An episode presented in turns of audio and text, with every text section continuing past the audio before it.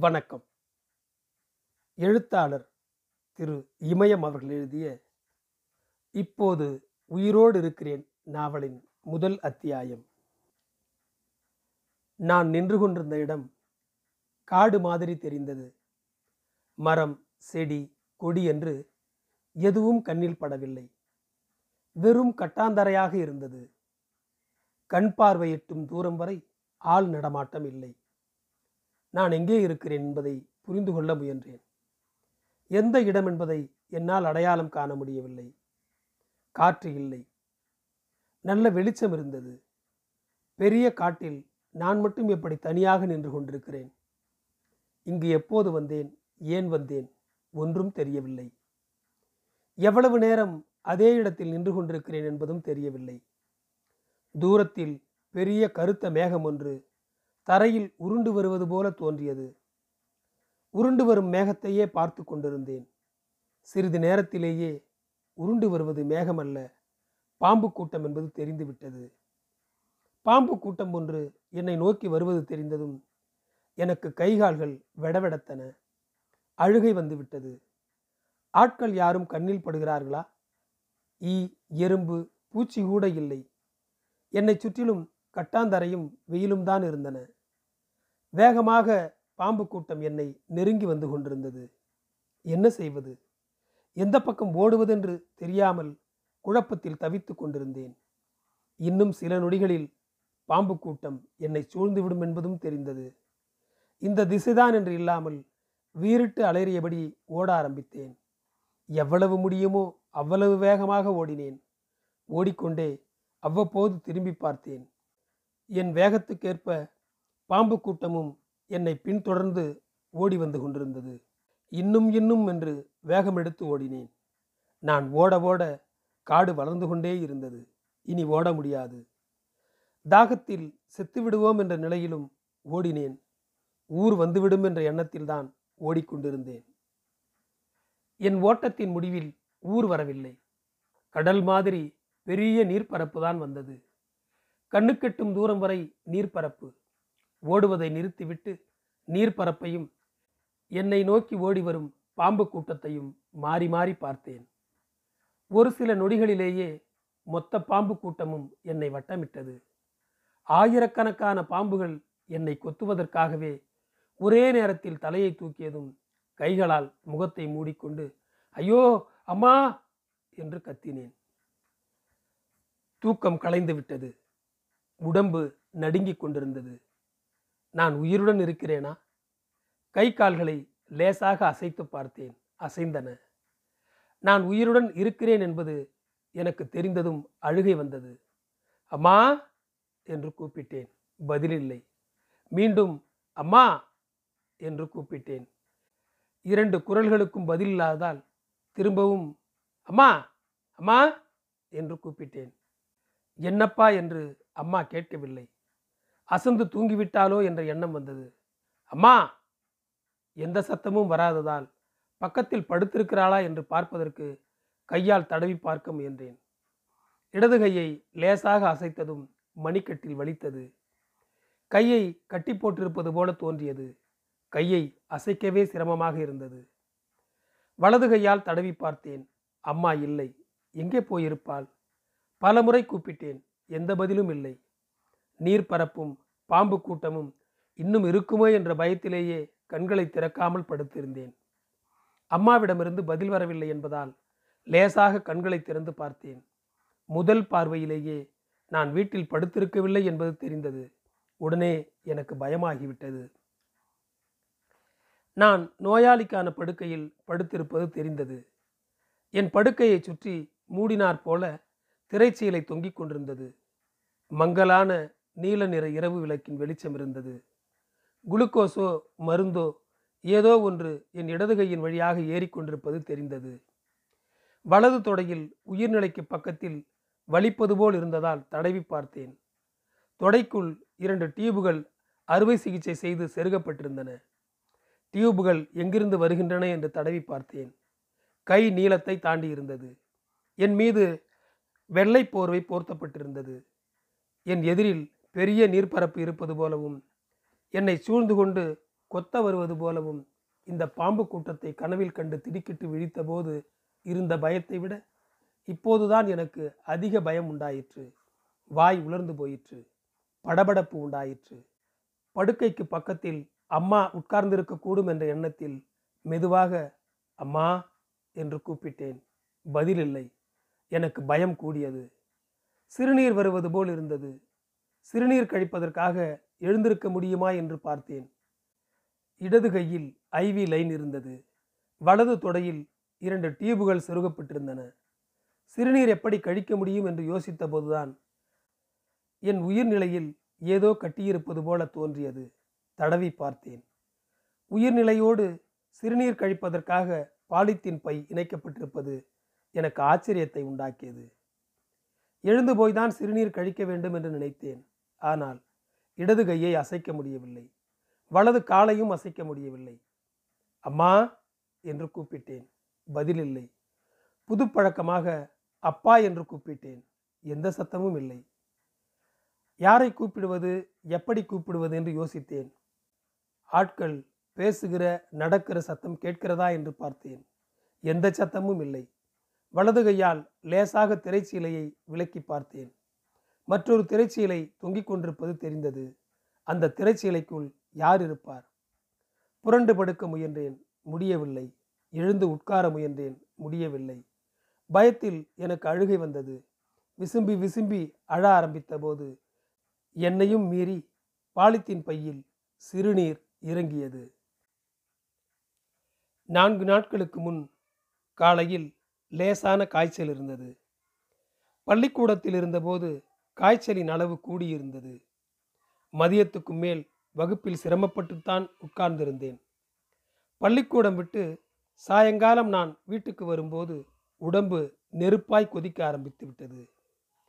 நான் களைத்து போய் வீட்டுக்கு வந்ததுமே என்னப்பாச்சே என்று அம்மா கேட்டாள். காய்ச்சல் என்று சொல்லிக்கொண்டே போய் படுத்து விட்டேன். என்னை தொட்டு பார்த்த அம்மா நெருப்பா கொதிக்குதே என்று சொன்னாள். உடனே அப்பாவுக்கு ஃபோன் போட்டு விஷயத்தை சொன்னாள். பிறகு வீட்டில் காய்ச்சல் மாத்திரை இருக்கிறதா என்று தேட ஆரம்பித்தாள். கால் மணி நேரத்துக்குள்ளாகவே அப்பா வந்து விட்டார். என்னுடைய நெற்றி கழுத்து நெஞ்சு பகுதி என்று ஒவ்வொரு இடமாக தொட்டு பார்த்தார். வண்டியில் உக்காரு என்று சொல்லி தன்னுடைய இருசக்கர வாகனத்தில் சிவா மெடிக்கலுக்கு என்னை அழைத்து கொண்டு போனார். என்னாச்சு? என்று கேட்டுக்கொண்டே மெடிக்கல் சிவா என்னுடைய நெற்றியை தொட்டு பார்த்தார். மதியம் என்ன சாப்பிட்ட? என்று கேட்டார். இரண்டு ஊசிகள் போட்டார். மூன்று நாட்களுக்கு மாத்திரை கொடுத்தார். என்னை அழைத்து கொண்டு வீட்டுக்கு வந்த அப்பா கஞ்சி வச்சு குடிக்க வையே மாத்திரையை கொடு இட்லி தோசைலாம் வேண்டாம் என்று அம்மாவிடம் சொன்னார். பிறகு ரைஸ் மில்லுக்கு போய்விட்டார். மறுநாள் காலையில் லேசாக காய்ச்சல் இருந்தது. அப்பா பள்ளிக்கூடம் போகட்டும் என்று சொன்னார். அப்பாவிடம் வாதாடி சண்டை போட்டு அம்மா என்னை வீட்டிலேயே வைத்து கொண்டாள். மறுநாளும் போகவில்லை. மூன்றாம் நாள் காய்ச்சல் இல்லை. நான் பள்ளிக்கூடம் போனேன். பனிரெண்டு மணிக்கு லேசாக உடம்பு சுட்டது. இரண்டு மணிக்கெல்லாம் என்னால் பெஞ்சில் உட்கார முடியாத அளவுக்கு காய்ச்சல் வந்துவிட்டது. வகுப்பாசிரியை கடைசி பெஞ்சில் படுக்கச் சொல்லிவிட்டார். படுத்ததும் தூங்கிவிட்டேன். எங்களுடைய ஊருக்கும் நான் படிக்கும் பள்ளிக்கூடத்துக்கும் இருபத்தி இரண்டு கிலோமீட்டர் தூரம். தினமும் பள்ளிக்கூட வேனில் தான் போய் வருவேன். கடுமையான காய்ச்சல் இருந்தாலும் அன்று எப்போதும் போல நான் பள்ளிக்கூட வேனில் சாயங்காலம் ஆறு மணிக்குத்தான் வீட்டுக்கு வந்தேன். வேனிலிருந்து இறங்கி வீட்டுக்கு நான் போக வேண்டிய தூரம் முப்பது நாற்பது அடிதான் இருக்கும். புத்தகப்பை மதிய உணவு பையோடு பொத்தென்று கீழே விழுந்து விட்டேன். நான் நிலை தடுமாறி வாசல் முன் விழுந்ததை எதிர் வீட்டு ஜெயா அத்தை தான் பார்த்துவிட்டு ஓடி வந்து என்னை தூக்கினாள். அண்ணே அண்ணே! என்று ஜெயா அத்தை கத்திய சத்தம் கேட்டு வெளியே வந்த அம்மா ஐயோ கடவுளே! என்று சொல்லி கத்தினாள். அம்மாவும் ஜெயா அத்தையும் என்னை தூக்கி கொண்டு வீட்டுக்குள் போனார்கள். என்னப்பா செய்த? என்று அம்மா கேட்டாள். அத்தையும் கேட்டாள்.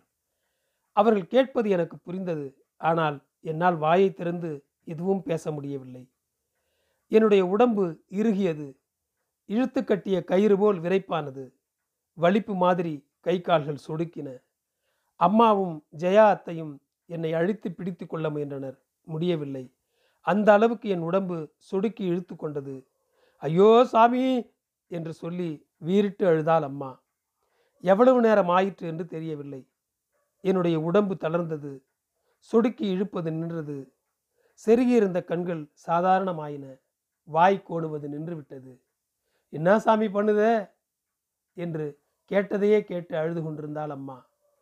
ஜெயா அத்தை தண்ணீரை கொண்டு வந்து எனக்கு கொடுத்தாள். முகம் கழுத்து நெஞ்சு பகுதி என்று வியர்வையை துடைத்து விட்டாள். அப்பாவுக்கு ஃபோன் போட்டு அம்மா விஷயத்தை சொன்னாள். கற்பூரத்தை ஏற்றி என் முகத்துக்கு நேராக காட்டிவிட்டு திருநீரை என் நெற்றியில் பூசிவிட்டாள் ஜெயா அத்தை. என்னாச்சே? என்று கேட்டுக்கொண்டே வீட்டுக்குள் வந்தார் அப்பா. ஒரே நேரத்தில் ஜெயா அத்தையும் அம்மாவும் ஏதேதோ சொன்னார்கள். அவர்கள் சொன்னதை காதில் வாங்காத அப்பா மத்தியானம் சாப்பிட்டியா? என்று கேட்டார். இல்லை என்பது போல் நான் தலையை மட்டும் ஆட்டினேன். என்னுடைய கை கால்களை தடவி பார்த்தார். நெற்றியை தொட்டு பார்த்தார். எழுந்துரு வந்து வண்டியில் உட்காரு என்று சொல்லி என்னை தூக்கி கொண்டு போய் இருசக்கர வாகனத்தில் உட்கார வைத்து வண்டியை நேராக சிவா மெடிக்கலுக்கு ஓட்டினார். என்னாச்சே? என்று கேட்ட சிவா தானாகவே என்னுடைய நெற்றி நெஞ்சு பகுதி என்று தொட்டு பார்த்தார். மதியம் சாப்பிட்டியா? பாத்ரூம் போனியா? என்று கேட்டார். வலிப்பு மாதிரி எனக்கு வந்ததை அப்பா சொன்னதும் சிவா இரண்டு ஊசிகள் போட்டார். மூன்று நாட்களுக்கான மாத்திரைகளை கொடுத்தார். சுரத்தால் அப்படி வந்திருக்கோம் என்று சொன்ன சிவா ஏண்டா இழைச்சி போய்கிட்டே இருக்க? என்று கேட்டார். நான் பதில் எதுவும் சொல்லாமல் நின்று கொண்டிருந்தேன். என்னன்னே தெரியல. ஆள் ஒடுங்கி போய்கிட்டே இருக்கான். ஒரு மாசமா முகம் வெளுத்து போயிருக்கு. சத்தூசி ரெண்டு போடலாமா? என்று அப்பா கேட்டார். காய்ச்சல் சரியாகட்டும் அப்புறம் போட்டுக்கலாம் என்று சிவா சொன்னார். சிவாவுக்கு சேர வேண்டிய பணத்தை கொடுத்து விட்டு வந்து வண்டியில் ஏறினார். நானும் ஏறிக்கொண்டேன். வீட்டுக்கு வந்ததும் கஞ்சி வச்சு கொடுத்து மாத்திரையை போட்டு படுக்க வை என்று அம்மாவிடம் சொல்லிவிட்டு ரைஸ் மில்லுக்கு போய்விட்டார். சுட சுட கஞ்சி குடித்தேன். மாத்திரைகளை போட்டுக்கொண்டு படுத்து விட்டேன் உடனேயே தூங்கியும் விட்டேன். நேரம் என்னவென்று எனக்கு தெரியவில்லை. உடல் இறுகியது. கை கால்கள் முறுக்கி கொண்டன. வலிப்பு மாதிரி சொடுக்கி இழுக்க ஆரம்பித்தது. என்னை பார்த்து பயந்து போய் ஏங்க ஏங்க? என்று அம்மா கத்தவும் கூடத்தில் தூங்கிக் கொண்டிருந்த அப்பா எழுந்து வந்தார்.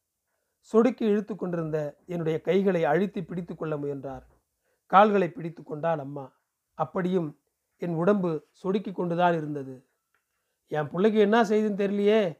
என்று சொல்லி அம்மா அழுகிற சத்தம் கேட்டு தூக்கத்திலிருந்து எழுந்து வந்த என்னுடைய தங்கை தமிழரசி மிரண்டு போய் என்னை பார்த்தாள். கொஞ்ச நேரத்தில் மழையடித்து ஓய்ந்த மாதிரி என்னுடைய உடம்பு இயல்பு நிலைக்கு வந்தது. என்னப்பா செய்த? என்று அப்பா கேட்டார். என்ன சாமி செய்து? என்று அம்மா அழுது கொண்டே கேட்டாள். எனக்கு என்ன செய்கிறது என்பதெல்லாம் தெரிகிறது. ஆனால் அதை சொல்ல முடியவில்லை. ஒன்றும் சொல்லாமல் வெறுமனே அப்பாவையும் அம்மாவையும் மிரள மிரள பார்த்தேன். வியர்த்து குளிர்ந்து போயிருந்த என்னுடைய கைகளையும் கால்களையும் தடவி பார்த்த அப்பா இரு வர என்று சொல்லிவிட்டு வெளியே போனார். என் பிள்ளைக்கு என்னாச்சுனே தெரியலையே என்று சொல்லி அம்மா அழுதாள். அவளுடைய அழுகுரல் கேட்டு எதிர் வீட்டு பக்கத்து வீட்டு பெண்களெல்லாம் வந்து விட்டார்கள். என்னை சுற்றி நிறைய பேர் இருந்தனர். என்னாச்சே? என்று அம்மாவிடம் விசாரித்து கொண்டிருந்தனர். வழிவிடுங்க என்று சொல்லிக்கொண்டே சிவாவுடன் வந்தார் அப்பா. என்னுடைய நெற்றி நெஞ்சு பகுதி என்று தொட்டு பார்த்தார்.